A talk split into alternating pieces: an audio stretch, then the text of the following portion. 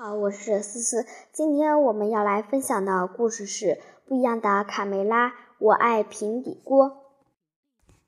今天真是一个盛大的好日子，所有的小鸡激动的都睡不着觉，因为今天所有他们的亲戚要来家里举办盛大的派对，因为明天就是冬至了，他们可得好好庆祝一下。这在寻找时。他的爸爸皮迪克说了一声：“哎，最近的野猪又来巡逻了，把东西就吃的剩这些渣了，还怎么做美食啊？”这时，卡门和卡梅利多走过一旁的书庄，看到了一个怪的神秘人，他戴着一顶好奇特的帽子，露嘴上全是蛀牙。嘴还被绑着，原那个神秘人对他说：“他是被一群劫匪绑到这里的，已经很久没有回家了。”卡门很同情这个人，说：“你已经很久没有吃粮食了吗？”他说。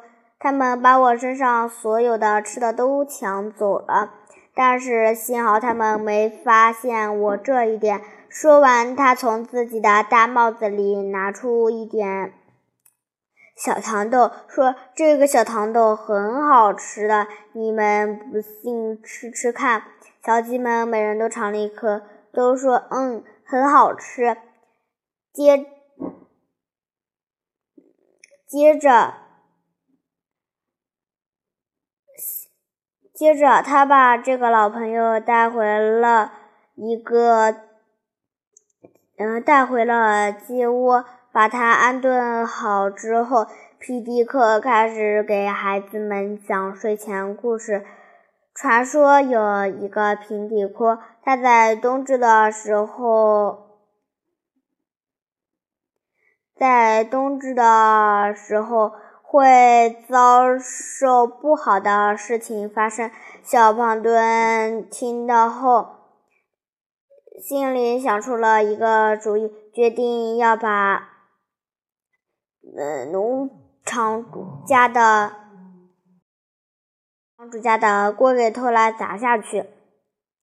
但是皮迪克说这只是个传说，不是真正的。可是小胖墩还是信以为真。第二天，他偷了农场主家的锅。农场主一看，咦，锅怎么没有了？于是他们把锅扔到了一个雪山脚下。小鸡那个爷爷说：“我可以教你们制作怎样制作汤。首先，我们需要一个锅。”小鼻涕鼻涕虫说：“卡门说，我知道哪里有锅，农场主家有锅。”小胖墩突然喊道：“呃，你们别去了，农场主家没有锅，被我扔下悬崖了。”这是真的吗？卡门问道。“是真的。”结果卡门进门一看，锅果然不见了。卡梅利多问道：“小胖墩。”锅去哪里了？小胖墩指了说了说山脚下，于是大家齐心协力把锅拉上来了。做完，那个老爷爷就开始教大家做美味的汤。到了晚上，所有的亲戚们都来了，看着有布丁。布丁区去看，看到很多很多的美食，别提有多开心了。他们还邀请亲戚吃了一这些神秘的糖果，真的是太好吃了。